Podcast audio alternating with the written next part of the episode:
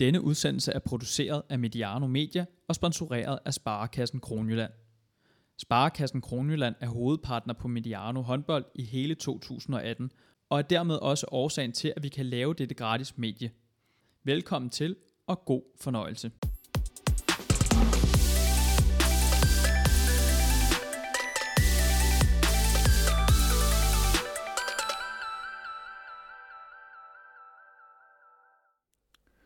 Det røde lyn har taget mig en tur vestpå og er landet i Skjern, hvor jeg har fået lov til at tilbringe den næste times tid med en ung herre, der forleden stod med 60% i redningsprocent mod øh, Ribe Esbjerg. Mit navn er Emil Halkier. Velkommen indenfor hos Mediano håndbold. Den unge herre, det er dig, Emil Nielsen, målmand i Skjern håndbold. Ja. Velkommen til Mediano håndbold, Tak for det. og tak fordi du havde tid og lyst til at være med. Det er, det er jeg rigtig glad for.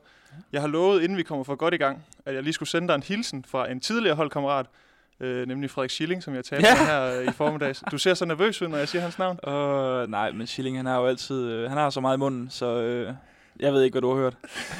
Det kan være, at vi finder ud af det senere. Ja. Øh, nu nævnte jeg det her med den her Ribe Esbjerg-kamp øh, forleden. Øh, 60% i målet. Mm. Tja, altså. Det er vel okay, er det ikke det? Jo, altså det, øh, det var, øh, jeg synes, det var, det var okay, som du siger. Det, øh, på godt gammeldags vesttysk, det, øh, det var fint nok. Vi, det, jeg er tilfreds. Det er hurtigt, du har tillagt dig den øh, vestjyske ydmyghed her. Ja, men det kommer hurtigt. Det, øh, det kommer med, med tilværelsen.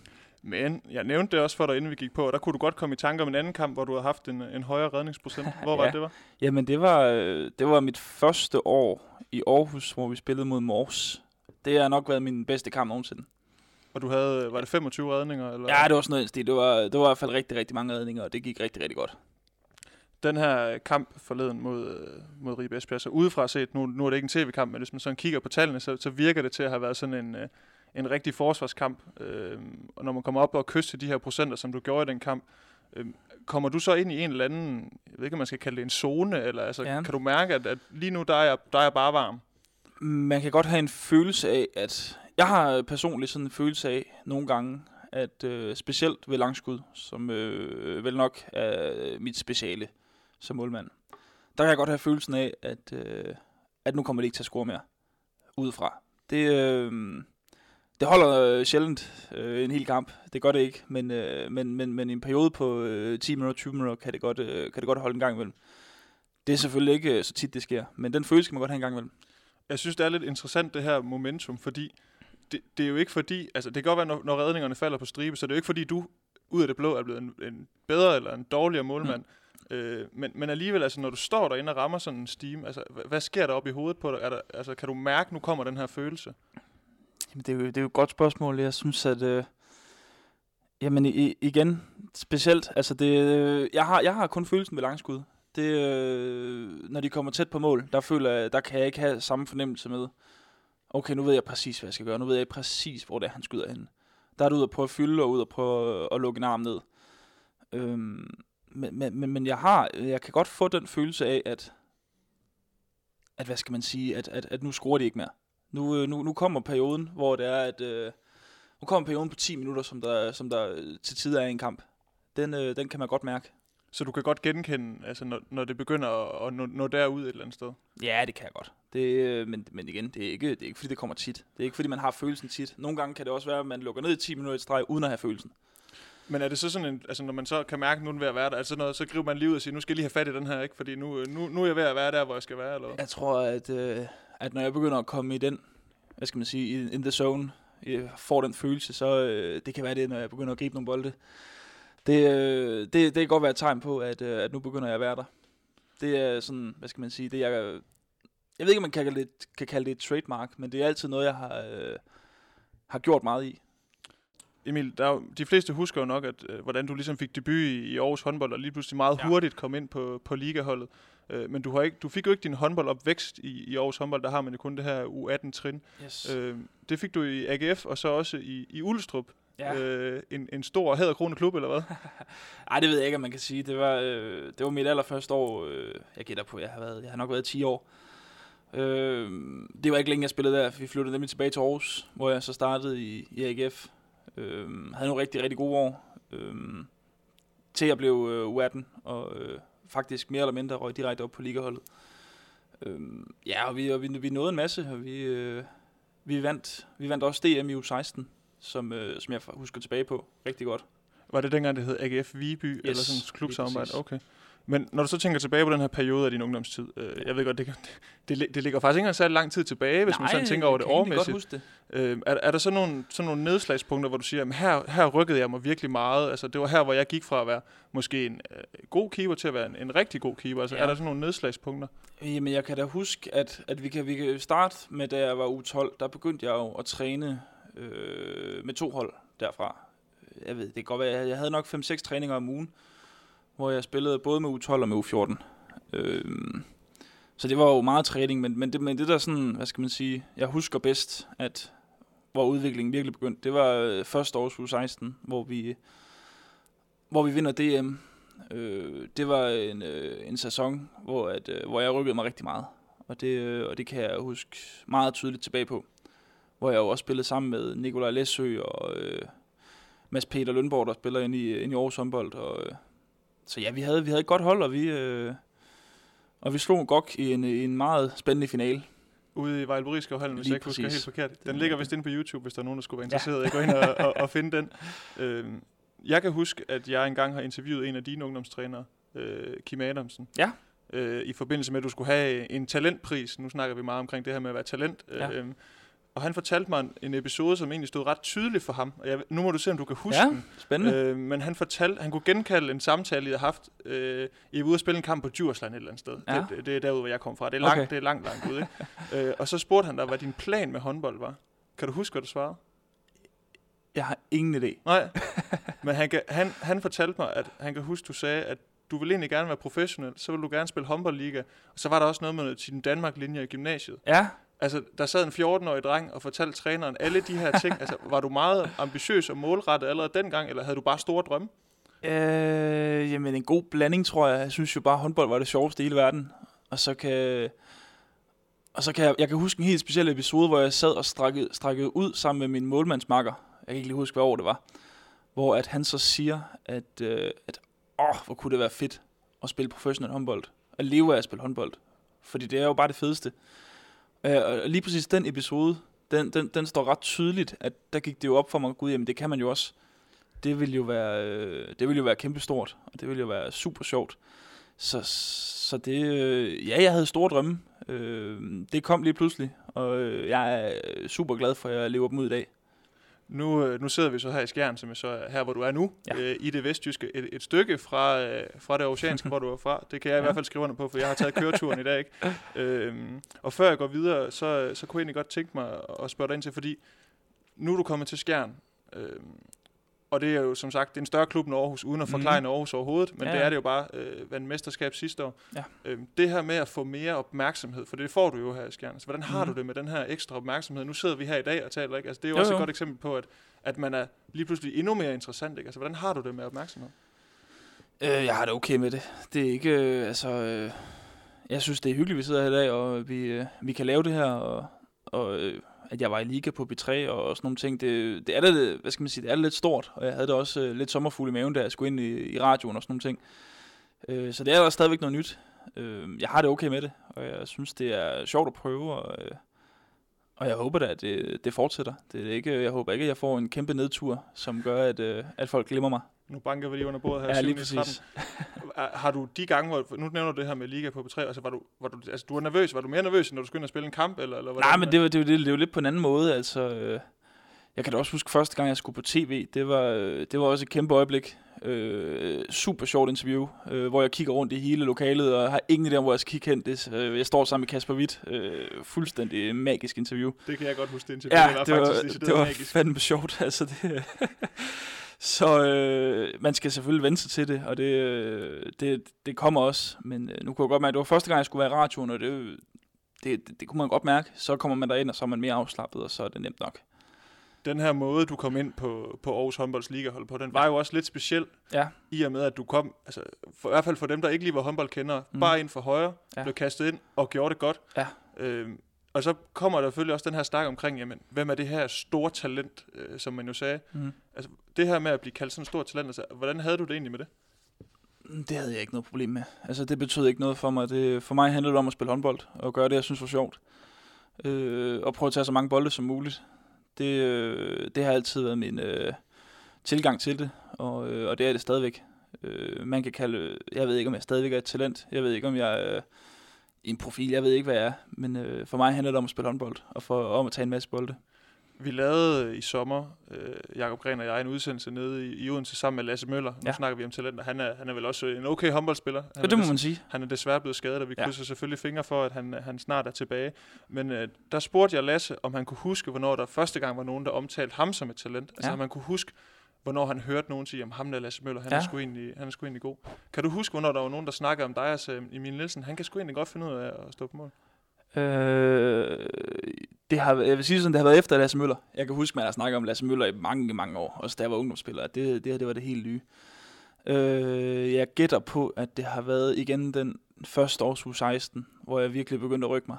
Øh, der havde jeg, jeg kan huske, at jeg havde en rigtig, rigtig god sæson. Og jeg havde jo øh, sådan en mindset, der hed, hvis jeg står på under 60% i en kamp, så har det ikke været godt nok. Og sådan, ja, og det, og det, det kunne man selvfølgelig ikke holde hver eneste gang, men det gik også øh, til tider gjorde det også, og så var jeg tilfreds. Men, øh, men ja, det har nok været der. Er det specielt det her med, at man begynder at høre andre tale om en, altså, og ens evner som håndboldspiller? Altså, er, det, er det noget, man lige skal vende sig til, at, øh, at man er talk of the town? Fordi det, det må du jo også have været dengang. Ja, jamen altså, jeg kan huske, jeg kan huske først, øh, jeg kan huske, da jeg var på efterskole, der kan jeg huske, der kom en artikel om mig inde på, hvad det hedder, øh, ungdom, ubold, Ja. ubold.dk. Det var kæmpestort. Det synes jeg var sindssygt sjovt. Øh, det var den første artikel, der sådan var skrevet om mig, hvor vi havde, efter vi havde vundet DM, og, og de havde zoomet ind på mig. Så jeg tror egentlig, jeg synes, det var mere sjovt, end det var anstrengende, og, og på den måde. Jeg har egentlig taget det med et smil, og synes, det har været sjovt. Så du har ikke følt et, et pres altså, Nej. i forhold til det her med, at øh, der er, noget, der er noget potentiale her, og nu hører man jo også folk sige, og det, det skal jo ikke være nogen hemmelighed, at der er jo også nogen, der har sagt, Emil Nielsen, jamen han kan jo potentielt måske blive verdens bedste målmand. altså nu, nu trækker du lidt på smilebåndet, Ja, men alligevel, altså, når man hører folk snakke om de muligheder, man måske har i ens håndboldkarriere i gåsøjne, ikke? Altså, Ja. bliver, man ikke, bliver man skræmt, bliver man tændt, eller, eller hvad tænker du, når du sådan hører de ting? Jeg har altid godt kunne lide pres. Øh, jeg bliver presset hver dag øh, med den tilgang, vi har her i Skjern, om vi skal vinde alt. Det er også derfor, jeg gerne vil til Skjern. Jeg synes, at, øh, at det er super fint. Øh, folk må gerne sige, hvad de vil. Igen, for mig handler det om at, øh, at tage så mange bolde som muligt. Og hvis jeg bliver verdens bedste målmand, så er det øh, jo helt fantastisk. Og det er også målet med, med min håndboldkarriere. Det tror jeg, det er for alle. Så, øh, så pres tager jeg egentlig øh, på en god måde, og tror, at det er med til at gøre mig som en, til en bedre håndboldspiller. Du har virkelig vendt dig til at være i skjern og være meget vestjysk, var lige Det, pludselig. jamen, det, er jo- det kommer hurtigt. Det, er det, er det, har det egentlig været sundt, den her øh, øh, meget vestjyske tankegang, man har herovre, hvor man er sådan lidt, øh, ja ja, rolig nu, og Øh, jeg tror egentlig altid, jeg har været lidt vestjysk. Ja. Øh, oh, det bliver Carsten glad for at høre, ja, Carsten det, Thyssen. helt sikkert. Nej, det, øh, sådan har jeg altid tænkt det. Jeg har altid synes det var, øh, det har været fint med pres og øh, taget ting lidt stille og roligt. Og, jamen, det er måske meget vestjysk på mange måder. Det lyder sundt. Ja, det tror jeg også, det er. Nu, øh, nu nævnte vi, eller vi, vi berørte lidt din, din tid som, som ungdomsspiller, og det her Mhm. med, at du blev kastet ind Ja. øh, for løverne i ligaregi i Aarhus håndbold. Den her år, normalvis, der har man jo sådan en lidt mere flydende overgang, hvor man siger, Mhm. nu har du to 16 år, to 18 år. Ja. Øh, så kan det være, at du tager ud og spiller noget første division og anden division. Øh, nogle af de bedste kommer selvfølgelig op på liganiveau med det samme. Ja. Du, du nåede jo nærmest ikke at spille U18 håndbold. Altså, øh, Ej, det var, det var meget lidt. Øhm, jeg røg jo faktisk nærmest direkte fra første års 16, fordi jeg var, jeg var skadet mere eller mindre. Jeg var skadet i 8 måneder i anden års 16, cirka. Så øhm, jeg røg faktisk mere eller mindre øh, fra første års 16 ind på, øh, på ligaholdet. Og det var jo en stor oplevelse. gik det lidt, øh, lidt hurtigt. Ja, det gjorde det da, men det var ikke, ikke et problem, synes jeg. Det var egentlig... Øh, det blev hurtigt et naturligt skridt, øh, på grund af den tilgang, Erik havde til det. Ja. Øh, jeg kan huske, han fortalte en gang øh, en historie om, at han havde... Øh, at han, han havde sådan en tilgang til det, at han ville gerne bruge, bruge plan B, før han brugte plan A, fordi han vidste, at han fik et plan A. Og det tror jeg er en tilgang, der har hjulpet mig rigtig meget i min start øh, i Aarhus håndbold, fordi jeg har jo selvfølgelig været plan B fra start af. I den periode Trumle han så blev skadet, og jeg fik chancen.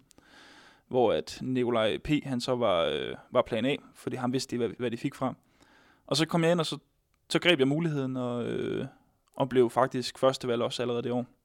hvad har sådan en, øh, nu, nu hiver du selv en, en, en trænertype som Erik Veje frem, ja. altså hvad har, hvad har Erik betydet for dig i forhold til, fordi nu, nu kender jeg også nogle folk omkring det oceanske, mm. og der, der taler man jo også lidt om det her talent, der kom ind, ja. som øh, han, han skulle have nogle lidt, nu, nu må du ikke uh, tage det her ilde op, have lidt faste rammer mm-hmm. for at kunne klare den her seniorverden her. Helt altså, sikkert. Har der været gode sådan guidance, altså har de været gode til at guide dig? Har Erik været god til at guide dig dengang, den her overgang, så du ligesom øh, ikke skulle tænke på så meget andet end øh, det at stå på mål? Man kan sige, øh, Erik han ville altid gerne hjælpe mig. Øh, hvis jeg havde noget udenfor, hvis jeg havde noget omkring holdet, hvis jeg havde noget som helst, så var øh, Erik sådan lidt en bonusfar, hvis man kan sige det sådan. Øh, han har altid, altid hjulpet til. Og så, øh, altså han har betydet rigtig meget for min håndboldkarriere, at jeg fik chancen på den måde, jeg gjorde. Øh, og jeg fik så meget tillid, jeg kan huske allerede, min allerførste kamp, der var jeg øh, mod Sønderjysk, var jeg helt forfærdelig. Jeg glemmer aldrig en episode, hvor det var, jeg skulle prøve at skyde på mål, hvor de spillede i undertal. 6 mod 6. Øh, og der var frit mål. Ja, jeg prøvede at kaste, og den ramte en tilskuer. Så øh, det, var, øh, det var ikke skide sjovt, men, øh, men så kampen efter startede ind. Og det var jo øh, meget overraskende, havde jeg ikke regnet med. Så, øh, så den tilgang, øh, Erik havde til det, den, øh, den har, tror jeg virkelig har betydet rigtig, rigtig meget for mig. Så du havde både den her tillid, men du havde jo også, altså nu, nu har vi talt lidt om, om Jan Trumle, mm. altså mhm. også en, jeg ved ikke om man skal sige, at man havde en, en mentor inden for rækkevidde, men du havde jo også en, en rutineret målmand, at ja. kunne spejle dig lidt i, og som du kunne arbejde lidt sammen med. Øh, gav det også noget at have sådan en, en kapacitet som Jan, øh, sådan lige Jamen, ved hånden? det er jo sjovt med Jan, for jeg kan jo huske, da jeg var øh, cirka halvt så høj som jeg er nu, der har jeg jo løbet ind på banen med Jan, da han spillede i Aarhus. Da jeg så blev 14-15 år, der var jeg i det, der hed ESA i Aarhus, hvor han var min målmandstræner. Øh, på år efter, der var han min kollega, og til sidst endte han med at være min direktør. Så han har altid, øh, altid fulgt mig, øh, og har også, øh, også betydet meget, og var en rigtig, rigtig god øh, ja, ven og lærer og kollega øh, inde i Aarhus håndbold, så, så han har også betydet rigtig, rigtig meget. Hvilken rolle kunne du egentlig bedst lide ham i? Var det til indløb, eller? ja, det, det ved jeg ikke, om jeg vil kommentere på. Men, øh... Ej, det må vi, øh, det må vi lade. Men hvad, hvad, husker du ellers, når du sådan sidder her? Nu sidder vi her i Skjerner. Det, ja. Du er kun 21, men ja. det er som sagt, du har spillet liga i hvad, 4-5 år efterhånden alligevel, ikke? Jeg tror, det er min femte sæson, ja. her. Altså, når du sådan tænker tilbage på den her tid i Aarhus håndbold, ja. altså, hvad, hvad, hvad, tænker du så om det? Altså, hvad, hvad fik du med derfra øh, til Skjern? Men jeg fik jo sindssygt meget med. Jeg fik en masse erfaring med, og en... Øh, ja, og lærte en masse håndbold. Øh, jeg var ikke lige så god det første år, som jeg var det andet år. Øh, så havde jeg jo så øh, en nedtur med, med noget sygdom, der gjorde, at mit tredje år blev lidt, lidt spildt, øh, og ikke var så godt. Men, men uden tvivl, at jeg lærte, fik lidt mere hår på brystet, og, og lærte, hvordan det var, man gjorde det i et professionelt øh, håndboldsamfund. Øh, det var jeg jo ikke vant til førhen, hvor jeg havde spillet ungdomshåndbold. Nu sagde du det her med at få hår på brystet. Så mm. hvad, mhm. hvad karakteriserer så den Emil, der blev hævet ind på det her ligahold øh, fra, altså den her ungdomsspiller, som ja. blev hævet ind? Ah, men han var jo øh, meget, meget en dreng. Øh, det er jeg nok stadigvæk. Jeg er nok ikke en mand endnu, men, øh, men jeg er på vej derhen af. Øh, så, så, så, det, så det har betydet rigtig, rigtig meget. Øh, og der er, er, er sket altså, rigtig, rigtig, rigtig meget, siden jeg kom. Hvor jeg kan huske, at det første år, der, der sad jeg altid på øverste række og havde ikke lyst til at snakke med nogen. Fordi jeg følte ikke, at, øh, at jeg var på, på samme niveau som dem hvad skal man sige, menneskeligt, måske ikke håndboldmæssigt, men, øh, men jeg havde, havde ligesom problemer med at, at nå ind til folk, hvor, at, hvor det var meget nemmere andet år. Øh, så ikke nok med øh, håndbolden blev bedre, så blev det sociale også meget bedre. Så, så jeg har lært rigtig meget. Du er også blevet ældre jo, kan det man sige. Det, det, det, det, det, det, det hjælper jo helt sikkert på det. Jan han fortalte mig en gang en historie om, at I skulle spille en tv-kamp. Ja. Øh, og så var der noget med, at han lige var nødt til at sende dig forbi frisøren inden. jeg tror ikke kun, han har gjort det en gang. Altså, der er... er det måske et meget godt billede på den Emil, der spillede i Aarhus håndbold dengang, det her med, at øh, han var så... nødt, nødt til lige at sende dig ned, så du kunne se ud på pandehåret. jeg vil så sige, at jeg har stadigvæk trængt til at komme til frisøren, men øh, det ved jeg ikke, det kan godt være. Det, øh, ja, Kronborg, han siger det også indimellem, at, øh, at nå, er det ikke ved at være tid, Emil? Så det kan godt være, at der ikke er noget, der hindrer sig der. Men, øh, er, det ja. der, er det derfor, at øh, nu, nu fortalte jeg dig jo, at jeg har talt med Frederik Schilling, var det derfor, at du gik under øgenavnet Donald Trump og Mr. President? Ja, men prøv at høre, det var jo, han er helt blæst. Og det er, igen, han har det hele i munden, og det må han gerne have. Noget, øh, som også er lidt svært at komme udenom i forhold til den her Aarhus-tid her, det, og du har også lige kort nævnt det, det er det her, det her lidt uh, trælse forløb, du har været igennem, det ja. her sygdomsforløb. Øh, og det er ikke fordi, vi sådan skal til at ribe op i det hele, øh, men, men kan du ikke prøve at fortælle, fordi det er noget med, altså i foråret 16, der får du nogle signaler fra din krop omkring, der er et eller andet i vejen. Øh, ja. Hvad, hvad var det, der skete dengang? Jamen, jeg tog jo, først og fremmest så tog jeg jo til en øh, U-landsholdssamling øh, med feber. Øh, og det må man ikke. Man skal ikke øh, træne hårdt, når man er syg. Så øh, det resulterede så i, at jeg øh, et par dage efter, jeg kan huske, vi havde en onsdagstræning, øh, mere eller mindre efter vi var kommet hjem fra landsforsamling, hvor jeg synes jeg havde ondt i hovedet og var svimmel, og synes ikke, det var så fedt. Hvor at den nat var helt forfærdeligt. Og, øh, og det ramte meget pludseligt faktisk, hvor at jeg, øh, jeg var helt, øh, helt til rotterne, og det gik helt skidt. Så, øh, og så blev jeg jo bare, øh, så morgenen efter, så tog vi til lægen, som sagde, at, øh, at nu skal det gå stærkt, og nu skal du bare ind på, øh, på sygehuset med dig, og så skal vi have taget nogle prøver. Hvad var det, man, hvad var det, man frygtede, der var i vejen der? Øh, jamen altså, de var egentlig rimelig, fra start af, da vi kom ned til lægen, der, øh, der var hun egentlig rimelig overbevist om, at, øh, at, at det nok var meningitis. Øh, vi vidste så ikke, om det var den dødelige. Der er en øh, virus, meningitis, og en bakteriel øh, meningitis. Den bakterielle er dødelig, øh, og det øh, kan gå meget, meget, meget, meget stærkt. Og den anden er, ja, hvad skal man sige, en, øh, en, en anden form for det, øh, hvor man ikke kan dø, hvor man så kan få en masse andre bivirkninger. Jeg havde så virusen, øh, som tager meget længere tid at komme sig over, men, men som, hvad skal man sige, er mindre risky. Øh, så, så hun var ikke i tvivl om, hvad det var. Hun kunne bare ikke sige, hvilken af dem det var. Det var også derfor, det skulle gå så stærkt. Og øh, der gik måske, fra, fra jeg var ved lægen, og jeg var, havde fået min første nål prikket i ryggen, øh, der gik der måske 10 minutter. Det gik rigtig, rigtig stærkt alt sammen. Så, så øh, det vidste jo heller ikke, om, om det var det ene eller andet. Så øh, det måtte bare handles hurtigt. Hvordan, altså, jeg kunne forestille mig, at man også bliver lidt skræmt, altså, når man er i sådan en mm. situation der. Altså, kan du huske, hvordan du havde det? Altså, hvilke tanker går igennem hovedet på en, når man sådan, altså, du, som du siger, 10, ja. 10 minutter fra du kommer ind, til du får stukket en ja. i ryggen, ikke? Men ja. altså, generelt så er jeg jo i godt humør, og jeg kan også huske, da jeg lå i ambulancen fra lægen til sygehuset, der begynder jeg jo også at joke med ham, og, øh, og spørge om, skal vi virkelig holde for rødt her, og øh, kom nu, kør nu lidt hurtigere, og sådan nogle ting. Og det var, det, det var okay. Øh, jeg havde det selvfølgelig super ringe, men, øh, men jeg var altid ved godt mod, øh, og, det, og det tog jeg med mig igennem hele forløbet. Og det var et forløb, hvor, altså hvor lang tid var det egentlig, at du var, var påvirket af det? For der, der var jo nogle, som man siger, der er nogle eftervejr. Ja, ja, her, ja, men altså det, det ved jeg ikke. Altså det, det har været lang tid. Jeg kan ikke sige præcis, hvor lang tid det har været, for det er blevet mindre og mindre hele tiden. Øh, men, men så vidt jeg husker, så lavede jeg nul og niks i fire måneder, øh, og skulle have sådan nogle natbriller på, når jeg gik udenfor, fordi jeg ikke kunne tåle sollys, fordi det simpelthen gjorde ondt i øjnene og ondt i hovedet, og, og jeg skulle kaste op af det. Så jeg gik simpelthen med, øh, med en førerhund nærmest, øh, fuldstændig som fly, flybriller, man får, øh, når man skal sove i et fly. Øh, så, så de første fire måneder var hårde, hvor jeg skulle ligge i sengen hele tiden. Og efter det kan jeg huske, at vi stille og roligt skulle begynde med, så skulle jeg komme til træning i et minut, og så skulle jeg hjem. Dagen efter tog vi afsted, så var der to minutter, tog hjem. Tre minutter, tog hjem, og så videre. Og til sidst, så kunne jeg være der en hel træning. Var du øh, undervejs, altså, altså når man er blive så bange, altså øh, nu, nu er det jo ikke fordi, at du fandt jo ud af, mm. at det heldigvis ikke var den her, den her dødelige form ja. for, for meningitis, men, men når du, når du har de her tanker omkring, jamen, kommer jeg egentlig overhovedet til at spille håndbold igen? Nej. Nej. Overhovedet ikke. Den, øh, det følte jeg ikke. Jeg var altid overbevist om, at selvfølgelig skulle jeg nok det. Øh, min arm virkede, min ben virkede. Øh, det må være nok, tænkte jeg. Så, øh, det plejer at være et godt udgangspunkt. Ja, det, det er lidt det, jeg tænker. Så, øh, så nej, det ved jeg ikke. Den, den følelse har jeg aldrig haft. Jeg tror, jeg tror, Erik var mere nervøs, end jeg var for det. Ja, jeg kan også huske, og det, og det snakkede vi også lige om inden, ja. da, da vi gik på det her interview, hvor du, øh, der, var, der blev lavet noget på TV2 Sport ja. omkring, hvor du var på vej tilbage, hvor at, øh, at Erik han sagde, at øh, vi, vi presser ikke Emil, vi, vi venter lige og ser, hvor du selv siger her, men øh, jeg er tilbage før han ved af ja, det. Altså, du, du var meget optimistisk. Helt sikkert. Jeg kan huske, jeg lå inde i sygesengen, og vi havde lige øh, kommet i slutspillet som, øh, som tre eller to år i grundspillet og haft en suveræn sæson. Øh, hvor jeg så siger til sygeplejersken, prøv at høre, hvis vi kommer i semifinalen, så spiller jeg, og det er der ikke nok at ved. Så det var godt, vi ikke gjorde det. Lad os bare sige det sådan. for, dit, for, dit, øh, for dit helbreds skyld. Ja. Øhm, jeg kan også huske, du har fortalt, at, øhm, at her altså efterfølgende, der var der også noget i forhold til hukommelsen, at, at man ja. godt kunne blive ramt der. Altså, hvad var det for nogle symptomer, du havde efterfølgende? Øh, jeg havde jo, jeg kunne ikke finde rundt i Aarhus, øh, som er den by, jeg har boet i og kender ud ind.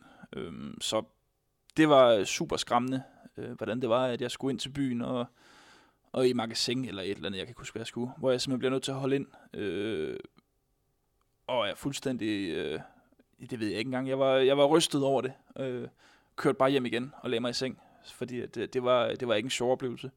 hvordan det var, man lige pludselig bare mistede grebet og ikke vidste, hvor man skulle hen. Så, så, så den ramte hårdt. Men det blev så, altså, det blev så mindre og mindre, jo mere... Helt sikkert. Altså, var det ro, der gjorde, at, eller, eller hvordan, det, hvordan jamen, hvad jeg, gjorde jeg man? tror bare, det var tid. Altså, øh, den havde jo været super overanstrengt, hjernen, øh, og den, den, den skulle lige på plads igen, hvis man kan sige det sådan. Så, så ja, det var, det var simpelthen tid, der, der gjorde det. Og du har heldigvis ikke altså, nogen, øh, nogen følgevirkninger af det nu. Overhovedet ikke. Hukommelsen er okay, du kunne godt huske, at vi skulle mødes. Ja, ja, du ja, lige præcis. Fordi lige præcis. øh, jeg skal jo skynde mig at indskyde, du er jo ikke den her i Skjern, der har den dårligste hukommelse. Det må jo øh, Ja. i den grad være, være Kasper Søndergaard, fordi i sommer, der lavede øh, Jacob Gren og jeg jo en udsendelse med ham, hvor at, øh, vi kom her til Skjern, og, og du sidder blandt andet inde i, inde i frokoststuen, kan jeg huske, og, Ja. og Carsten Thyssen, og Carsten Thyssen spørger, Nå, men hvem, hvem vi skulle mødes med? Nå, men det, Ja. var, det var Kasper Søndergaard. Nå, jamen øh, Kasper, han er da lige kørt på golfbanen. og Carsten ringer til, til Søndergaard, og han siger, "Jamen, jeg står ude på hul 8. Så siger, jamen Kasper, du skal jo være her nu, ikke? Altså, så, så det kan du altid drille ham Ja, med, ja. hvis din Jamen, hukommelse, den, den det er svigter. helt suverænt. Det er super godt. Jamen, det, det, lykkes, det lykkes det hele, ja. Ja. kan man sige. Øhm, nu, som, som jeg sagde, vi sidder her i Skjern, ikke? og vi har været lidt igennem din, din ungdomstid, din overgang fra ungdoms til seniorhåndbold. Altså, det, det er jo gået sådan fra at være ung til at, at spille liga, til at være førstevalg, Ja. og, og så også til at komme til Skjern og skulle være en profil. Altså, Ja. det, hvad, har- hvad har været sværest af de der skridt der, synes du? Hvis der er noget, der har været svært overhovedet. Jamen altså, det, det, jeg synes, det er svært at svare på, fordi det hele er egentlig kommet meget naturligt, en naturlig overgang. Øhm, hvor at, at, hvad skal man sige, jeg har ikke bestemt noget af det selv. Jo, jeg har bestemt, at jeg skulle til Skjern, men jeg har ikke bestemt min tid, jeg har ikke bestemt, om jeg skulle ind på Aarhus håndbold og så videre. Øhm, jeg har bare gjort mit bedste for at tage så mange bolde som muligt. Øhm, og det har givet resultater, og det har gjort, at jeg har fået lov til at få de chancer, jeg har fået. Så, så, så det er kommet meget naturligt, og, øhm, og ja, altså det har, været, det, har, det har faktisk bare været en glidende overgang. Men nu har du den her meget, og det, det kan man også godt mærke på, det meget positiv tilgang til det mm. Med at spille håndbold, ikke? og du, du lægger heller ikke skjul på, at du, du godt kan lide det. Ja. Men der må også være et eller andet med, når vi sidder her i Skjern, at det, altså, det er lidt et andet pres. Altså i Aarhus, der, sidder, der snakker man om, at vi vil gerne i slutspillet. Mm. Nu sidder man her i Skjern, ikke? Altså, der er det sgu ikke nok lige at komme i slutspillet. Nej, men som jeg sagde før, jeg har altid, altid godt kunne lide pres. Det er ikke, det er ikke noget, der gør mig noget. Det, det, jeg tror kun, det gør en bedre. Øhm, jeg tog til Skjern for at træne med, med det hold, jeg mente var bedst i Danmark. Øh, og det var Skjern, og det viste det sidste år. Så, øh, så, så jeg, alt i alt har det været en øh, super god beslutning, og jeg har, ikke, jeg, har ikke, jeg har ikke følt, at det har været, hvad skal man sige, at det har været en svær overgang. Det føler jeg ikke. Øhm, igen, det har faldet naturligt ind, og, øh, og det hele har bare øh, glædet på skinner. Og sidste år, der nåede vi det, vi gerne ville nå. Kom i kvartfinalen i Champions League og vandt DM. Måske endda lidt mere, end hvad vi gerne ville. Hvis, nu siger du det her med, at det håndboldmæssigt måske ikke har været så svært. Det har været rimelig ja. Ja. glidende. Hvad så med det her med at gå fra teenager til at bo, uh, bo ja. Ja. alene i Aarhus, og så lige skulle flytte til Skjern, fordi, som jeg sagde, der, der, er, så, der er lidt langt til Skjern, kan det godt være, når man er vant til at bo i helt Aarhus. sikkert. Ikke? Det er jo... Øh, ej, jeg tror, øh, det, det var selvfølgelig også... Altså, håndbolden overskygger alt, øh, sådan som jeg tænker det. Så vil jeg gerne ofre at skulle bo i en, øh, en landsby vestpå. Øhm, det gør mig ikke noget. Vi har det hyggeligt på holdet, og vi, øh, vi ses, og, øh, og jeg kan godt få tiden til at gå. Øhm, selvfølgelig så vil jeg hellere bo i Aarhus, men øh, det her, det er... Øh, hvis jeg skulle spille i Skjern, så skulle jeg bo i Skjern, og det, øh, og det, det tager jeg med, og det vil jeg gerne, og det gjorde jeg også klar fra start af, at det var, at det var en meget nem beslutning. Så. Men det her med at, at bo i, i Skjern, som jeg sagde, det her ja. med at, at komme fra Aarhus, ikke? Altså, der, Ja. der kan godt føles lidt langt. Øhm, kan man ikke også godt, altså jeg tænker sådan lidt, nu flytter man til Skjern, man er ikke særlig gammel, ikke? Nej. Altså sådan noget med, kan man ikke godt sidde nogle gange og tænke, kæft, jeg savner nogle gange lige at uh, have alle Helt venner sikkert. Altså, det var jo omgangskredsen, der lige pludselig var, i stedet for fem minutter væk, så var de en halvanden time væk. Øhm, det er jo selvfølgelig noget andet, og, og jeg kan huske, at da jeg tog til Skjern, der sagde jeg jo også til dem, at jeg er jo i Aarhus hele tiden, det bliver ikke noget problem. Det er man bare ikke. Det, det er godt nok en lang tur, og det, det tager meget tid, øh, når man skal frem og tilbage. Så øh, jeg, siger- det siger jeg overhovedet ikke, der er rådet nogle venner, for det er der overhovedet ikke. Øh, vi holder stadigvæk øh, fast og øh, har det fedt. Og der kommer også tit folk på besøg her, de synes også, det er hyggeligt. At, øh, jeg kan huske, da FIFA kom ud, der havde jeg en kammerat, der, der simpelthen tog fri fra arbejde en hel uge. Så var han øh, nede og bo. Så det var super hyggeligt. Så øh, holdt han lige en lille miniferie.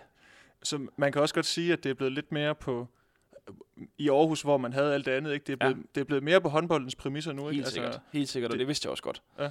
Og det var også det, jeg sagde ja til. Men var det også en en ting, der måske var sundt for dig, at, at, at have de her ting, altså sådan, det er meget klart, mm. nu, nu er det håndbolden, fordi Ja. hvis du, som du siger, du har jo ambitioner, ikke? Hvis du, hvis du skal udvikle dig, Ja. så, skal det, så skal der ikke være så meget andet, der måske tager din tid, fordi det kræver bare altså meget arbejde at blive god i. Helt sikkert. Og det, jeg tror, det har været det helt rigtige step for mig, det her, øhm, til Skjern håndbold. Øh, jo, men som du siger, så er vi, vi er tæt på hallen, vi er tæt på alt. Øh, vi styrketræner sammen. Det gjorde vi ikke øh, de første år i Aarhus. Det er de så begyndt på nu her. Øh, så altså det er... Øh, alt i alt, så, så har det været en god beslutning, og det har været... Øh, ja, det, det, det, har været, det har faktisk bare været helt perfekt. Lad os bare sige det sådan. Det bliver de glade for at ja, høre herude i hvert fald. også. Men du er også blevet, altså, du er også blevet udfordret. Altså, tænker, nu, en Helt ting er, at du har været vant til at spille i ligaen, ikke? Ja. Nu har du også fået lov til at spille Champions League. Ja. Altså, man, når man hører kommentatorer snakke omkring Champions League, mm. de Mm. er større, hurtigere og skyder hårdere. Altså, Ja. Det er der vel noget om, er der ikke det? Jo, men det er selvfølgelig bare er det sværere. Og det er jo det, jeg gerne vil. Ja. Igen, det var også derfor, jeg tog til Skjern. Jeg tog til Skjern for at blive udfordret, for at spille med de bedste spillere, og det, gjorde, og det kom jeg til. Øhm, og nu spiller jeg mod nogle af de bedste i verden, og det er øh, sindssygt fed oplevelse. Og jeg glæder mig hver eneste gang. Nu tager vi til Ungarn her i morgen, og det, øh, det glæder jeg mig helt vildt til. Det bliver en øh, sindssygt sjov oplevelse at komme ud øh, i nogle lidt andre rammer, øh, end det vi er vant til. Det er, øh, det er godt nok noget andet at spille øh, øst på, end her i Danmark. Og det er, det er bare super sjovt hver eneste gang. Noget af det, som man tit siger omkring målmænd, mm. Øh, nu må du øh, rette mig, hvis jeg tager fejl, men man, Ja. man kan godt sige, at de er lidt... Nu skal jeg passe på, hvad jeg siger, fordi du sidder jo lige heroverfor. Men de kan godt være lidt skøre, ikke? Jo. Altså, det, det, man skal være lavet af et eller andet specielt stof for at, at stille sig derind, fordi Ja. altså, man ved jo godt, hvor hårdt de der folk, de skyder. Altså, det er ja. jo ikke bare for sjov. Altså, er der noget om det, at man skal være lidt... Jeg ved ikke, om man skal sige bims, men man skal i hvert fald være bygget af noget specielt for at stille sig derind. Øh, ja, det tror jeg da helt sikkert. Øh, jeg kan huske, sådan, jeg startede jo egentlig bare med at komme på mål, fordi vi manglede en målmand, og jeg var den nye dreng i klassen, så øh, det, var, øh, det var egentlig et tilfælde. Øh, det var måske ikke engang, fordi jeg var så skør dengang, men, øh, men det er så måske blevet øh, med tiden. Det ved jeg ikke. Altså, jeg, øh, jeg gør det, jeg synes er sjovt. Øh, det kan også være, at jeg ville synes, det var sjovt at være venstrefløj, det har jeg aldrig prøvet. Men, øh, men nu er jeg målmand, og det går egentlig ret godt. Kun, tror du, kunne du godt have set dig selv spille noget andet? Øh, det ved jeg sgu ikke. Jeg, jeg var faktisk en solid stregspiller som ungdomsspiller også. Øh, det kan jeg huske, øh, det kan jeg godt sige, fordi jeg er gode kammerater med ham den dag i dag også, at når, vi, når vores anden målmand skulle have tid, så kom jeg ind på stregen. Fordi jeg kunne egentlig bruges begge steder, fordi jeg havde lidt mere fysik, end de andre havde. Så det... Øh, så, så jeg var faktisk hele tiden på banen. Altså, man kan sige, håndboldsporten, den udvikler sig, og nu har vi set det her 7 mod 6 spil, ja. og jeg kan også mindes, man har set til et ungdoms-DM, at øh, en sjællandsk klub spillede med ja, en jeg øh, målmand i marken. Det, altså, det kan jo være, Emil, hvis det er, at, øh, at du lige... Øh, Jeg kan huske, vi havde faktisk en træning, hvor vi afprøvede det i Aarhus, hvor Erik han øh, ville have, at jeg skulle stå øh, lige over midten, og så bare være spilfordeler. Det blev så aldrig sådan noget, fordi at, øh, så var der en bak, der gik frem, og så skulle jeg lige prøve lidt smække ned i fløjen. Og, ej, det, det, det droppede vi hurtigt. Så øh, man hører faktisk tit, det hører man jo tit, det her med, at Erik han har haft mange sjove påfund. ah, men han er så fantastisk. Har, har, du, øh, har du også været udsat for nogle sjove eksperimenter? Øh, ja, øh, ikke ud over det der, så, øh, så har jeg faktisk ikke, ikke hvad jeg husker. Øh, men jeg glemmer jo heller aldrig dengang, hvor han satte en, øh, hvad skal man sige, sådan en lille en høreting. Øh, han stod med en mikrofon, og så kunne han snakke til Sebastian Henneberg under træningen øh, med sådan en lille, hvad hedder det? En øresnegl? En øresnegl, lige sådan? præcis, det var det ord, jeg lige efter. Øh, det, det var også, igen, det droppede han også hurtigt. Så øh, Ja. Det- Henneberg, han gad simpelthen ikke at høre på Erik. nej, det, jeg tror, det var noget værd noget. det var fordi Erik, han ville gerne have ligesom med sådan nogle øh, dukker. man Ja, lige præcis, marionetdukker. Det var, øh, det var vores playmaker. Jamen, det kan, altså, man har jo før set Erik øh, gøre, den som, gøre det som spillende træner inde i. Ja. Nu er du jo ikke så gammel, Emil. Jeg ved ikke, om du kan huske det. Men han har jo været spillende træner. Nej, men jeg har hørt historier fra Søndergaard, øh, som jo nærmest var ung dengang. Det, øh, det, det kan man vel godt sige. Så, øh, Så det, du siger, det er, det ligger langt tilbage. det ligger ved Gud langt tilbage. Hvad, nu, nu stak jeg en finger i jorden hos, øh, hos nogle af de sådan, målmænd, jeg lige havde inden for ja. Rækkevidde, inden jeg skulle køre til Skjern. Og nu slukker lyset. Ja. Det, det klarer vi nok. Ja, ja. øhm, for ligesom at høre, øh, nu skal du til Skjern og Emil og snakke med Emil Nielsen. Hvad, hvad gad folk egentlig godt at høre dig til? Altså, hvad, ja. Kunne, være, hvad kunne være interessant? Øhm, og noget af det, der ligesom gik igen, det var det her med, hvordan forbereder en topmålmand sig egentlig til kampe? Mhm. Altså, kan du ikke prøve ligesom at, at fortælle lidt om, jamen, når du står over for en kamp, for eksempel her i weekenden, Ja. øh, en Champions League-kamp, altså, hvornår starter din forberedelse, og hvad starter den med? Øh, jamen, det starter vel nærmest... Jamen, nærmest et par dage før. Jeg skal hjem efter det her, og så skal jeg hjem og se noget video. Øh, Vi spillede også mod dem for ikke så lang tid siden, så jeg ved godt, hvad jeg går ind til. Jeg havde så en forfærdelig kamp, så øh, der skal måske kigges lidt ekstra. Øh, jeg synes, tror egentlig, min, at, at, at jeg går ind til hver eneste kamp på samme måde. Øhm, også måske ser lige meget video. Altså nu, nu kender jeg jo nogle, rimelig mange af spillerne i den danske liga, så det er måske ikke... Der er måske mere video, øh, end der er i Champions League, end der er i den danske liga. Men, øh, men ja, altså jeg, jeg, jeg vil faktisk våge påstå, at jeg er en af de målmænd i ligaen, der ser allermindst video. Øh, det er blevet mere, end det var for et par år siden, da jeg var i Aarhus, men det, jeg tror stadigvæk ikke, at vi er på, på det niveau, som, øh, som mange andre spillere er på. Hvordan, hvordan kan det være, at, at det ikke er det, du, du bruger sådan det meste af dit fokus på? Altså, Fordi jeg tror på, at hvis man kigger for meget video, så kan man blive meget hurtigt låst. Øhm, hvis du ser, for eksempel, der er jo helt klassisk de der tegninger af et mål, og så er der nogen, der peger en streg hen. Øh, venstrebakken skyder ned i højre hjørne. Det har han gjort tre gange. Hvis man helt, hvad skal man sige, automatisk går derned, så er der altså, hvad skal man sige, tre andre steder i målet, han kan score. Hvor jeg tror på, at det er bedre lige afvente lidt mere, finde den rigtige placering, kigge på armen, vide nogle tendenser, og så gå på det, man ser. Øhm, det tror jeg på er den rigtige tilgang til det. Det er også derfor, jeg ikke ser fem kampe øh, op til en hvilken som helst kamp. Det kan være, at jeg ser en halvleg, det kan også være, at jeg ser en hel kamp. Det kan også være, at jeg ser to kampe, hvis jeg ikke har mødt holdet før. Øhm, så, så ja, det, øh, jeg tror måske, jeg gør det lidt anderledes, end andre gør det. Øhm, og det kan både være godt, og det kan også være dårligt. Nogle gange så kan jeg også blive fanget, øh, fordi jeg ikke har set så meget video. Så det, der er både øh, pros and cons ved det. Så du er ikke den her målmandstype, der har den her, man hører om målmand, der har sådan en bog til at ligge derhjemme, Nej, hvor de kan, de kan bladre op og så sige, øh, jamen øh, Nikolaj Markusen, øh, når han skyder derfra, ja. så vil han gerne trække den derover. Overhovedet ikke. Og øh, nu har jeg, jeg har hørt øh, historier om, at, øh, at Landin har det, og Kasper Witt har det, så, så, så det er jo ikke forkert at have en, og jeg tror også på, at, at man kan komme langt ved det. Jeg tror bare ikke, det ligger til mig. Øhm, så, så ja, det ved jeg ikke. Det kan være, at jeg skiller mig lidt ud på den måde. Så det, det er, nu ved jeg ikke om ordet intuition er det rigtige at bruge, men det, Mm, ja. det, det hælder måske mere i den retning, når Ja, men jeg tror måske mere, det hælder, hælder mod, hvad det er, jeg kan se. Øh, jeg kigger, jeg har øh, specielle ting, jeg altid kigger efter. Øhm, og nogle gange er det rigtigt, andre gange er det ikke rigtigt. Øhm, en kamp mod Ribe Esbjerg, øh, her for et par dage siden, der, der var det mest rigtigt, og det gik rigtig godt. Så kan det være, at når vi møder Pixel lige om lidt, så kan det være det er helt forkert. Så, så, så det, det, det, det er svært at sige, synes jeg, om, øh, om, om det er en intuition, eller om det er rigtigt eller forkert, det ved jeg ikke. Men hvis vi tager, nu, nu nævner den her Ribe Esbjerg kamp, og nu har I jo spillet den, så kan vi jo godt måske grave lidt i den. Altså, Ja. ja. hvad, hvad, er det for nogle ting, når du står derinde, øh, Nikolaj P. han kører på på venstre Ja. ja. bakke eller et eller andet, så hvad, er det for nogle ting, du kigger efter sådan helt konkret?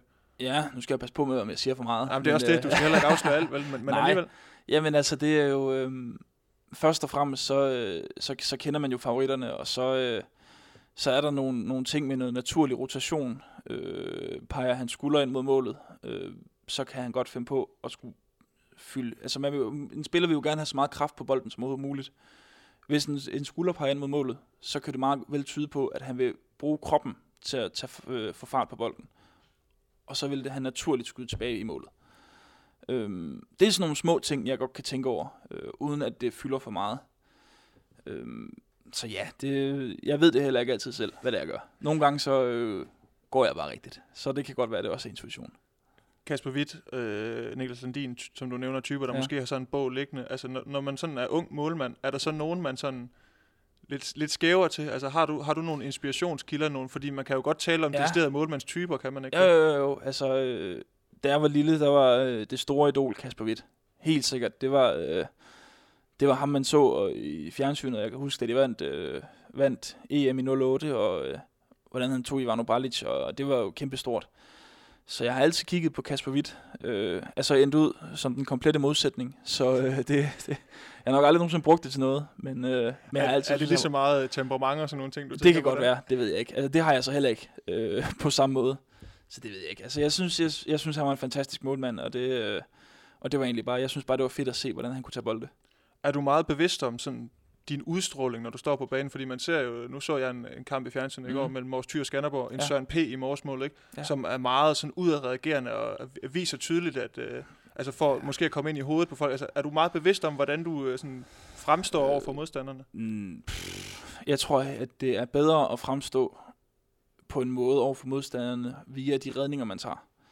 Øh, igen, et eksempel er jo, at hvis jeg kommer til at kunne gribe en bold, så gør jeg det. Det kan også godt gå ind i hovedet på en modstander. Det kan sætte en hurtig kontra i gang. Det kan gøre mange ting. Øh, det har faktisk altid været et fokus for mig, selvom det lyder dumt, og selvom hvis de går ind, så kan man få en ordentlig skidebæl. Så er det altid noget, jeg er gået efter, og altid noget, jeg, øh, jeg synes er fedt at gøre. Det får ligesom også mig selv op i et, øh, et andet, andet tændingsniveau. Øh, så jeg tror, at, at i stedet for udstrålingen, så bruger jeg de redninger, jeg har. Men du, det her med at gribe bolde, det er mm. jo Mhm. også noget, som jeg kan i hvert fald huske, da du kom ind på Aarhus Mhm. Ligahold. Det, det var noget, du gjorde mere, end hvad man ellers så andre målmænd Ja. gøre. Altså det, det er noget, du er bevidst om, det Ja. her signalværdi i, at nu griber jeg lige venstrebakken ud, fordi Ja. så... Og han har altså skudt alt, hvad han kunne, ikke? Altså, Jamen, det er jo lidt det. Og, og man kan sige, det er jo super arrogant på en eller anden måde. Øh, også at jeg siger, at jeg går efter det på den måde. Øh, men jeg tror bare på, at af, det gør ondt. Og, mod, og, og det er jo bare, hvad skal man sige, jo mere man kan få modstanderen til at blive ramt af den redning, man har, jo bedre er det. Fordi så kan det være, at han tænker sig mere om næste gang, og bliver usikker, og hvad fanden gør jeg nu? Det så godt nok nemt ud. Øhm, så, så, så det er jeg bevidst om, selvom det måske også godt kan fremstå arrogant en gang imellem.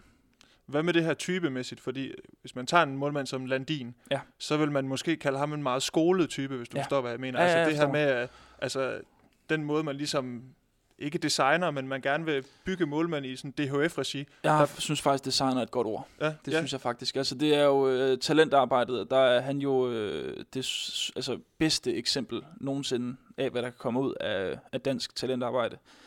Øh, vi har mange dygtige spillere, og mange dygtige øh, trænere og så videre. Øh, der er ingen tvivl om, at, at ud fra, hvordan det er, det danske system har, hvad skal man sige, lavet målmænd, der er han jo øh, fuldstændig designet, som de danske talenttrænere gerne vil have det.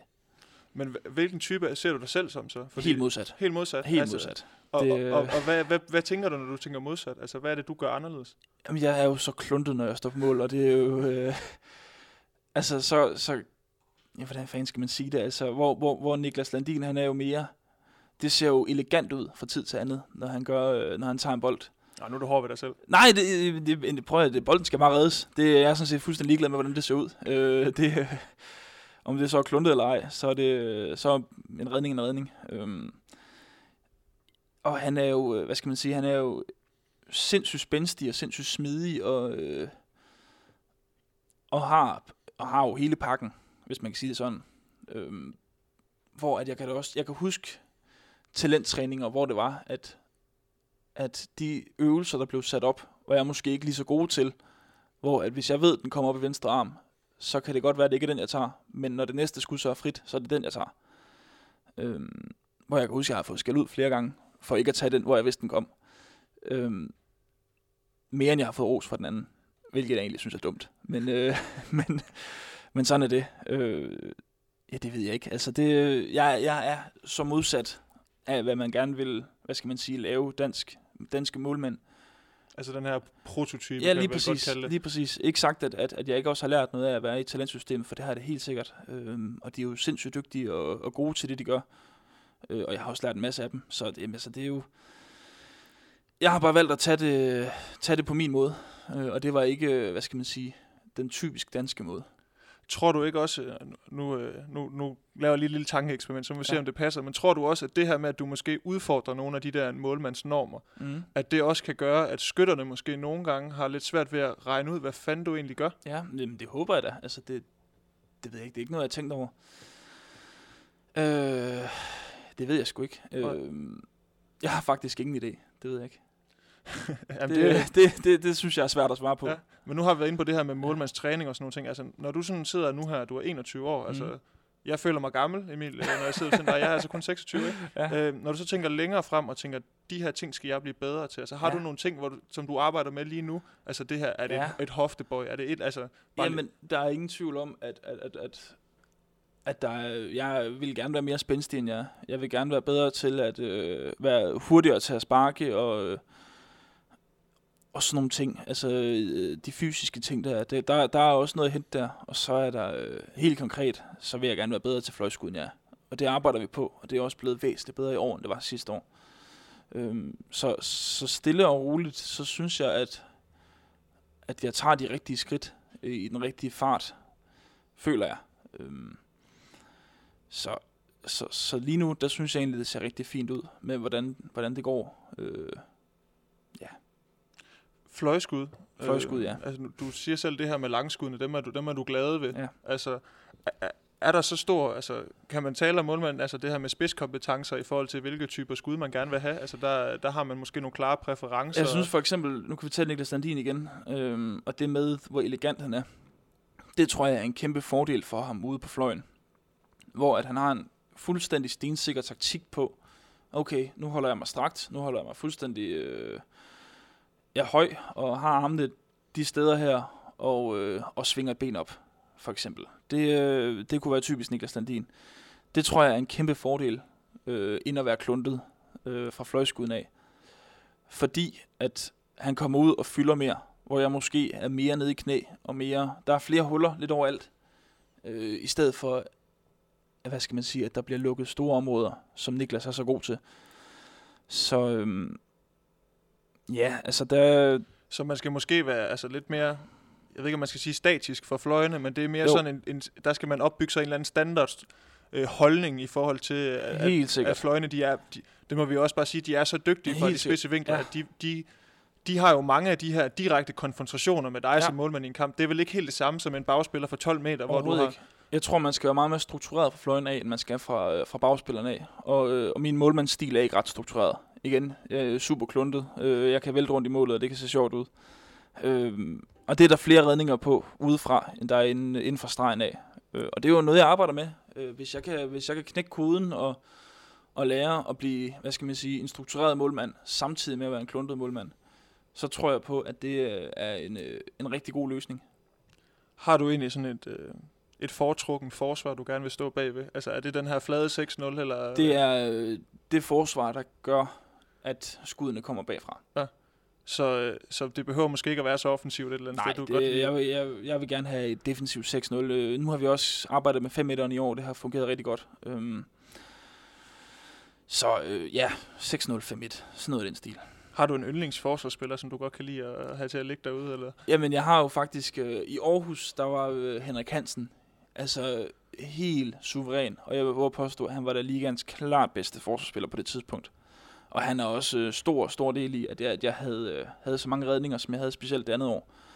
Øh, fordi han simpelthen gjorde det nemt for mig. Øh, I år har vi Jonathan Stenbækken, der er lidt det samme. Han er øh, lidt mere taklende, hvor at, øh, hvor at, hvad skal man sige, at øh, Henrik Hansen, han var bare øh, en paradespiller, der kunne lægge dem helt perfekt. Øh, så de to er, øh, er jo mere eller mindre faktisk de eneste, hvad skal man sige, forsvarsgeneraler, jeg har rigtig haft. Nu ved jeg godt, at, øh, at man, man er altid god til også at sige, at øh, jamen, han stod en god kamp, Emil, fordi han Mhm. havde en høj redningsprocent. Overser man nogle gange lidt det forarbejde, der også bliver gjort for de her øh, Stenbækken og Henrik Hansen-typer, Ja, som ja. giver dig gode betingelser? Uden tvivl, altså det gør man da. Øh, det gør man ofte. Øh, de fleste kampe, hvor jeg står med høje redningsprocenter, der har vi også et godt forsvar. Øh, det hænger tit sammen. Så er der selvfølgelig nogle enkelte kampe, hvor at forsvaret kan stå godt, og målmanden kan ikke have nogen bolde, og forsvaret kan stå dårligt, og målmanden kan have alle bolde. Øh, men oftest, der hænger det rigtig, rigtig meget sammen. Jeg kunne godt tænke mig, at vi gjorde det lidt, øh, lidt konkret. Nu har vi været lidt inde på det her, eksempelvis et, et langskud fra, Ja. en, øh, fra en venstre bak. Men hvis vi nu øh, siger, at I spiller mod, øh, det kunne være BSV, Ja. øh, og vi har øh, de her Jesper Nødesbo inde på stregen, Ja. som jo er en, en stregspiller, der har mange forskellige skudtyper. Ja. Han får et indspil. Øh, Mhm. altså, hvad, hvad, når, han, når han får den måske sådan ude under en to eller et Ja. eller andet, altså en forsvarsbak, altså, hvad tænker du, når han får bolden? Hvad er det for nogle øh, mønstre, du ligesom går ind i, når den situation opstår? Jeg har nogle øh, helt, helt generelle principper, øh, som jeg altid skal lave. Jeg skal altid finde en position, og så skal jeg altid øh, kigge på, hvad armen gør. Øh, tit og ofte så har man en tendens til at gå med øh, kroppen, og det er virkelig noget, øh, som jeg prøver, jeg har noget selv, og prøver at overbevise mig, selv, øh, overbevise mig selv om, at det skal man simpelthen bare gå imod. For, øh, for det nytter ikke noget. Man får ikke noget af at gå på kroppen fordi armen hænger et andet sted, og hvis kroppen peger til venstre, så kan han lige så godt skyde til højre. Så, øhm, så jeg har de to principper, og så tager jeg den derfra. Nu er Jesper Nødesbo jo også en type, som jeg sagde, har forskellige skud øh, Ja. ikke?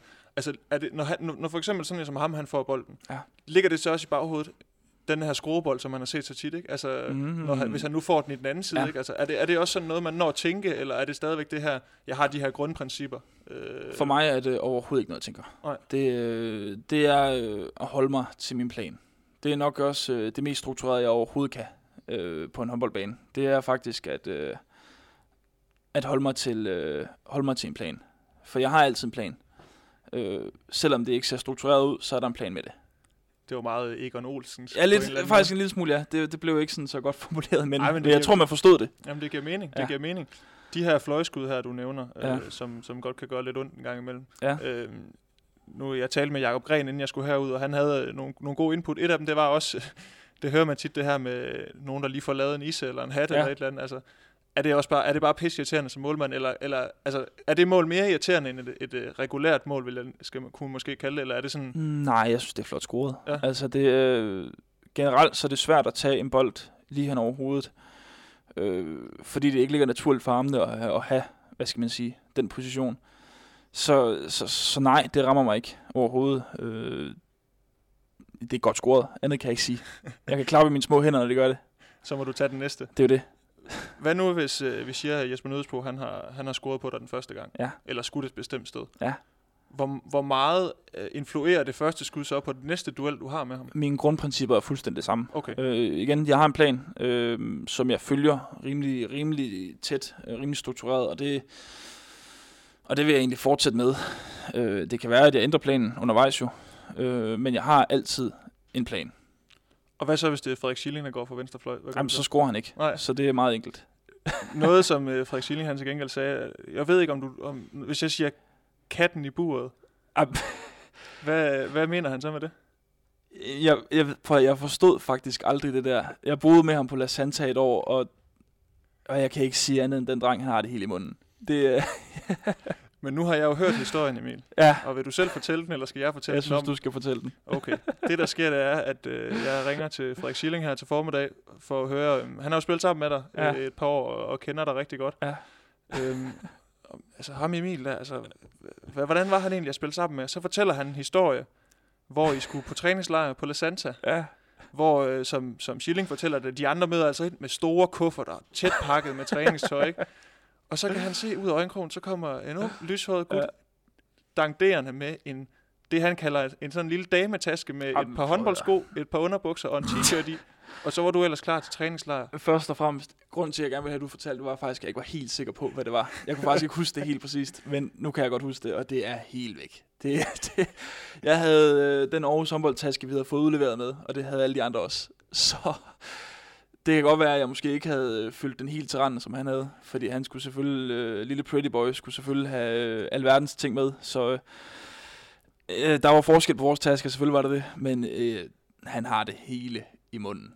Det var ikke, han, han sagde, at det var ikke mange par par underbukser, du havde med på Ah, den tur. det Og, øh, og, og det var jo også sådan, at nu ved jeg, at- det var tidligere, der, eller det var Erik Weier, der ligesom har stået for, for værelsesinddelingen. Ja. Og Frederik Schilling og Sebastian Henneberg, det var et fast øh, makkerpar. Og Ja. de fik ligesom indlemmet dig på det her værelse her. Oh, ja. Og jeg kunne forstå på Schilling, at det her med, at du ikke havde nok skiftetøj med, det, der skulle altså luftes ud på det værelse. Er det rigtigt nok? Øh, nej, det, det ved jeg sgu ikke. Altså, jeg, jeg, jeg tror ikke på, at de har været bedre, end jeg har. Øh, det, var, det var et sjovt værelse, skal vi bare sige det sådan. Og så lad den ligge der. Jo, det kan jeg godt forestille mig. Og så øh, en sidste ting, Ja. som den kære Frederik Schilling har fortalt mig. Oh, ja. Øh, du ser nervøs ud. Ja. Han, han siger, der er noget med dig og biler. Mig og biler, jamen det var jo, det er jo nok fordi, jeg kørte galt her øh, for ikke så lang tid siden. Er det noget, du gider fortælle? Eller? Det vil jeg selvfølgelig gerne fortælle. Det var og igen, jeg, jeg, prøv at, jamen, altså, vi, vi er jo i en situation, hvor jeg, hvor jeg, hvor jeg kører, og øh, der ligger en stor genstand på vejen, som jeg skal prøve at undvige. Øhm, det ender så med, at vi kører ud i rabatten øh, med 130 i timen. Så det var, det var, øh, det var jo, hvad skal man sige, en, en voldsom oplevelse, selvfølgelig var det det. Øh, jeg tror, grunden til, at han nævner det, er, fordi der har været en lidt lignende situation en anden gang, hvor jeg kørte på Storebæltsbroen efter en landsholdssamling sammen med Nikolaj Læsø, hvor at der lå en skovl på vejen, som jeg ikke havde set, fordi jeg havde fokuseret på et eller andet, det ved jeg ikke. Hvor Læsø så simpelthen bare bliver nødt til at rive i rettet og få mig over den anden bane. Så øh, jeg tror, det er derfor, at han, øh, at han bringer den op. Men det var noget med, at I skulle ned og hente et bordfodboldbord. Ja, lige det? præcis. Det, øh, det er desværre... Øh, det er desværre gået i stykker i øh, vores lille uheld, så det er vi selvfølgelig rigtig, rigtig kede af. Det er sjovt, at det er den historie, du fortæller, for det er jo faktisk ikke engang den, han, han Det var ikke den. Nej, var så er jeg spændt på, hvad der kommer nu. Nej, men det var egentlig bare, fordi han sagde noget med en eller anden elegant parkering ude foran Sears Arena. Noget, Åh oh, ja, jamen altså, der, øh, der er jo de der øh, kæder ude foran øh, Ceres Arena, som, øh, hvor vi skulle holde bilerne foran. Der var der godt nok en enkelt gang, hvor jeg var kommet lidt tættere, end jeg lige troede. Så øh, der skete ikke noget med bilen, men, øh, men jeg holdt øh, i kæden. Skal vi ikke sige det sådan? og det, er- det er jo sådan, når Aarhus håndbold spiller hjemmekampe, så spillerne de parkerer jo ligesom deres sponsorbiler Ja, ude foran rigtig pænt og ordentligt. Ikke? Ja. Og øh, som jeg kunne forstå på Silling, så var det sådan, at sponsorer kom og spurgte. Øh, der var en, der lige havde parkeret lige lovligt hurtigt der, var der ikke det? Fordi den holdt jo sådan, altså den der kæde var jo nærmest spændt op over køleren, var den ikke den, det? den, var, den var i hvert fald... Øh, den var i hvert fald spændt ud. Øh, det gik lidt stærkt. Jeg gætter på, at jeg havde været lidt sent på den. Ja, ja, og så er der også noget med en masse parkeringsbøder og sådan noget, men det er en helt anden snak, ikke? Dem har der i hvert fald været nok af. Men dem får man ikke her i Skjern. Jamen, Jeg har ikke oplevet en parkeringsvagt endnu, så det er rigtig fint. Det kan være, det var derfor, du, du skiftede, så så er der simpelthen ikke så mange Ved du hvad? Det, det var jo nemt, ja. Det var dejligt. Hvad hedder det? Som sagt, Emil, så øh, har vi været lidt rundt omkring. Ja. Og nu har jeg også øh, fået lov til at kaste lidt røg øh, afsted fra ja. en af dine tidligere holdkammerater. øh, nu er det jo også sådan, at Frederik han er her jo ikke. Nej. Så her på faldrebet, altså det er ikke fordi, jeg skal opfordre dig til at kaste ham under bussen, hvis der er, men altså, hvis der, hvis der er et eller andet, du tænker, at, det kunne han da lige få tilbage. Nu har han jo fået lov til at slå lidt på dig. Det skal selvfølgelig være noget, der kan tåle at høre dagens lys, ikke? Men øh, Selvfølgelig. ellers så, Jeg har et helt fantastisk billede af Schilling. Kan man lægge det op nogle steder? det kommer an på, om han er påklædt eller ej. han er påklædt. Ja. Og han er, øh, altså, jeg har lyst til at sige, at han har make på. Ja. Det er, øh, altså, vi snakker hans unge dage, hvor at han var øh, Arto og øh, Pretty Boy, og jeg synes faktisk, at skal vi ikke vedhæfte det billede? Det Jo. synes jeg faktisk ville være rigtig fint. Jamen ved du hvad, så øh, det er jeg sgu ked af at sige, Frederik. Det koster lidt at få lov til at, at skyde på Emil, Ja, det men det det billede, nok. det får vi lige udvekslet. Og så, øh, så synes jeg, vi skal runde af, Emil. Det var fedt, at du har tid og lyst til Ja. at, at sidde og sludre lidt. Det har været hyggeligt, synes jeg. Det har været rigtig hyggeligt. Øh, også rart at få lov til at komme lidt ind bag øh, det her øh, målmandsgame, og Ja. hvad det egentlig er for noget. For det er jo, som jeg siger, en, en sport i sporten for Det er nogen. jo det. Så øh, med det synes jeg, vi skal runde af og sige øh, tak for i dag. Og så skal vi huske at sige tak til Sparkassen Kroneland, som er hovedpartner på øh, Mediano håndbold. Og så øh, find os på Facebook, Twitter, Instagram, hvor du måske kan finde et billede af, af Frederik Schilling fra hans unge dage herinde øh, for den øh, nærmeste fremtid. Og øh, på de sociale medier, der bruger vi hashtagget på vej. Tak for i dag, og vi lyttes ved.